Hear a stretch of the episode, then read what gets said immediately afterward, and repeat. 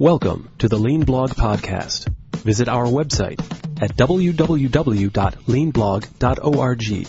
Now, here's your host, Mark Graban. Hi, this is Mark Graban. This is episode number 80 of the Lean Blog Podcast for December 4th, 2009. My guest today is Joan Wellman of the firm Joan Wellman and Associates. They focus on consulting for lean in healthcare. And I first met Joan a couple of months ago back in Seattle and uh, was really impressed with Joan. Really enjoyed meeting her, and uh, was happy to be able to have the chance to do this podcast talking about her early experiences with lean in healthcare that date back to 1995. Joan's uh, a real pioneer. I've never met somebody who has uh, such early experience uh, implementing and teaching lean uh, in healthcare. So I hope you enjoy this discussion about some of those early days and some of Joan's thoughts on what there is to come with lean in healthcare. Well, Joan, I want to thank you for taking time out to join us here on the Lean Blog podcast. Thanks for inviting me, Mark. Well, it's a pleasure to have you here. And um, I was wondering if you could start by introducing yourself um, to the listeners and, and, give a little bit of background of uh, how you first got started with Lean. I'm Joan Wellman, and I got started working in Lean in the 1980s in a group here in Seattle called Delta Point Corporation. And we worked primarily with uh, large Fortune 100 companies, in particular Boeing, in implementing lean principles, uh, taking them to Japan to study and, and coming back and, and working on deployment of the Toyota production system principles. And um, I got started in healthcare in 1995. The head of operations at the Boeing Commercial Airplane Group, a fellow by the name of Bob Dryden, asked me an offhanded question one day of whether I thought that the principles we were applying at Boeing would work in healthcare. And I really didn't know anything about healthcare and didn't know how to respond. But I went back to our office and talked with my colleagues and we reflected on the fact that we had started on the factory floor, we had moved into engineering, we'd moved into customer service and, and even sales and marketing areas, and we found we could make a lot of difference. And that maybe this would apply in healthcare. So uh, the next time Bob brought it up, I suggested that we uh, have some serious conversation. And we went to Overlake, talked with the new CEO, a fellow named uh, Ken Graham. And the great thing about Ken was that he was really open to trying some ideas that didn't come from healthcare. So we were really lucky that uh, Ken and some of his colleagues were really flexible uh, in their thinking enough to say, hey, maybe there's something that we can learn from an airplane manufacturer or a car manufacturer. And, and this was in the Seattle area, is that right? This is in the Seattle area, and um, it was a, a nice time because there was a lot of, of lean manufacturing work going on at Boeing in particular, and so there was a buzz in the community about it. Um, so we were lucky. And to have somebody, yeah, I think lucky is right to think in terms of someone being you know, open-minded. Um, Mid '90s, uh, I mean, that, that's probably as early as uh, an instance of a hospital applying lean as, as we have in, in the modern lean healthcare era, wouldn't you say? I mean, how, how, how do you, um, looking back and say, what, what, what was it other than kind of, uh, I don't know, you know, flexibility and, and, and thinking mm-hmm, that helped mm-hmm. inspire mm-hmm. them to actually right. give it a try? Well, people were really stuck. They were really stuck on how to improve, and it was an era of managed care, and they had a lot of cost pressure, and they really didn't have any way to go but up. And so I think that that uh, sense of urgency uh, really helped people start thinking out of the box. And yes, I we knew of no one else at the time that was doing this work, so that was an added dimension of. Um, we didn't have other organizations to go visit or talk to or share stories with, and that made it very exciting, but also extremely challenging.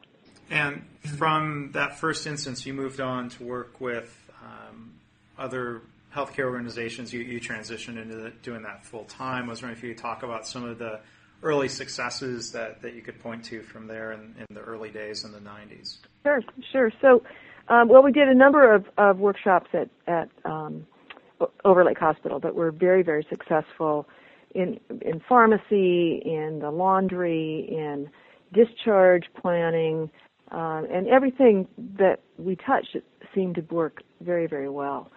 Um, about a year later, I got a call. This was in '96 from the chief operating officer at Seattle Children's Hospital, Pat Hagan, who is still at Children's today and still a client, and he was also feeling the pressure of the the um, current healthcare environment and said, you know, we really need to learn about how to concurrently, rather than separately, but concurrently address issues of quality, cost, and uh, process speed or process velocity.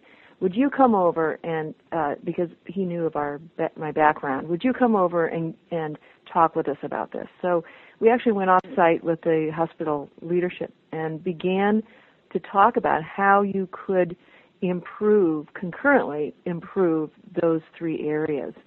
And um, at first, it was like you know I wouldn't say that they were hooked at the at the first uh, discussion of this. People were very suspicious about using a business model and had no idea of what a car company or a airplane manufacturer could have to do with healthcare. This was not a time when people were looking outside. Um, so what, whereas that had been embraced um, in one environment, it was a very slow soaking process in another environment. But what we did was we just started doing point improvements. And one after another, uh, we had success in uh, laboratory and specimen collection, in flow from the ED to the nursing units, um, in uh, ancillary processes and support processes like receiving and, and shipping. We made steady progress, and so finally in 2002, uh, Pat Hagan went to the board at Seattle Children's and said, "We really need to make this a strategic initiative." and we need to make it our management system and the way that we do improvement. So that began a much more intensive uh, set of um, much more intensive period, uh, both for us and for Seattle Children's.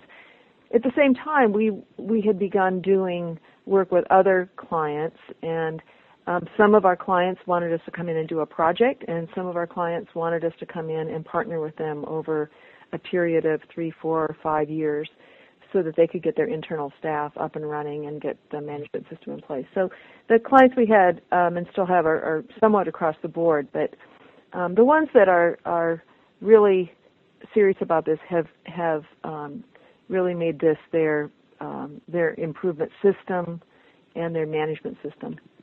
Yeah, because it's a, a really positive progression to move from uh, like you said, you know, early experiments, point solutions to thinking in terms of um, of a complete management system. That's that's quite right. a step forward. And it sounds right. like Seattle Children's um, was was still in an, an, experimental phase for a number of years before reaching that point. What what do you think was exactly. the tipping point where they, they finally say, okay, yes, you know, this needs to be kind of a um, a management system and organizational view, not a, a point solution approach.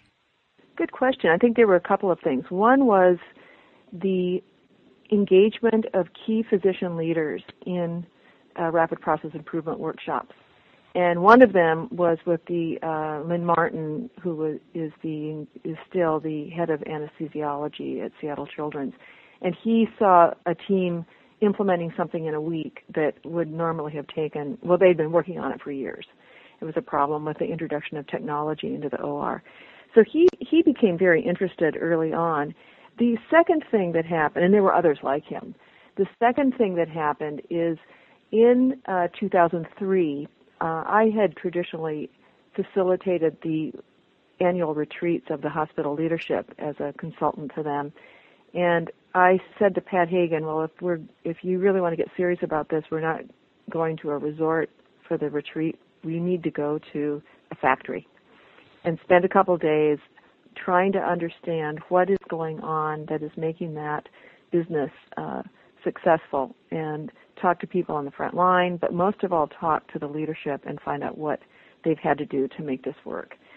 so we took the entire about 20 people from Seattle Children's, about half physician leaders and half uh, administrative leaders, and spent two days uh, deeply involved in discussions and observations at Genie Industries in Redmond, Washington. And I think that what happened on that trip and subsequent trips that we took uh, to Boeing and eventually to Japan is people began to see that there are huge safety issues and there are huge complexities involved in other industries when you're putting millions of parts together or thousands of parts together um, from suppliers all over the world, you've got a very, very complex operation, and that it wasn't as far flung from the complexity and the safety issues that they face on a daily basis.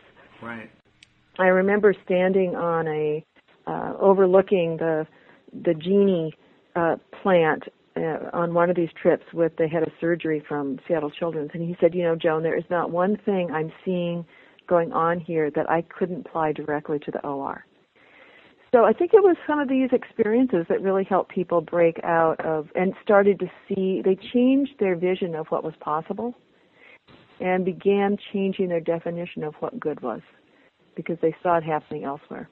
Yeah, and I think that's interesting to, to think of you know, like, like yourself, I, I started in manufacturing, and you have a different context when you come into a hospital. And, and you're right; it, it's probably good to remember sometimes the folks in the hospitals haven't been to a factory. Um, a lot of times, I, I think there's a general perception of, oh, you know, manufacturing is simple, uh, but you know, to go see the complexity of a Boeing factory, um, I'm sure would be very eye-opening. Um, as, as a comparison point. And you know, it makes me think of, of move into you know final question about um, where healthcare has come over the 14 years or so you've been involved in mm-hmm, healthcare, mm-hmm, where mm-hmm. it needs to go. This whole issue of quality and cost and speed is something that um, the manufacturing industry has also struggled with, and you know the, uh, the automotive industry learned from Toyota that you can have high quality uh, at lower cost and, and, with faster speed.